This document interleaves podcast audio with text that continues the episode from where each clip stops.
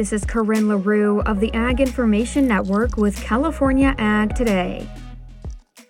The whiplash that Western producers experienced between drought and floods this year was significant. Drew Lerner, senior agricultural meteorologist with World Weather Incorporated, says the 2023 story began three years ago. Well, I think the roots in 2023 actually go back to 2020. We entered this particular solar cycle in 2020. It happens to be a very unique solar cycle. It's a 22 year pattern. Once we got into year 2020, we immediately went into La Nina, right? And the 22 year solar cycle and La Nina, they don't get along really well. We end up with a lot of dryness. And in 2020, we developed this North American drought that extended from Mexico clear up into Canada, and we've been dealing with it ever since. That means we're going to go through a big part of the winter without much relief in these drier biased areas. And when we get into the spring, we're still going to be dealing with the same kind of flow pattern for a while longer. And so we'll end up with still fighting moisture deficits in the spring. I think we'll have a few week period in the spring where we can get some better precipitation to occur before we go into the summer pattern. From what I've looked at so far, we're going to see some more ridginess in the middle of the country, you know, a drier bias, warmer than normal temperatures, all that.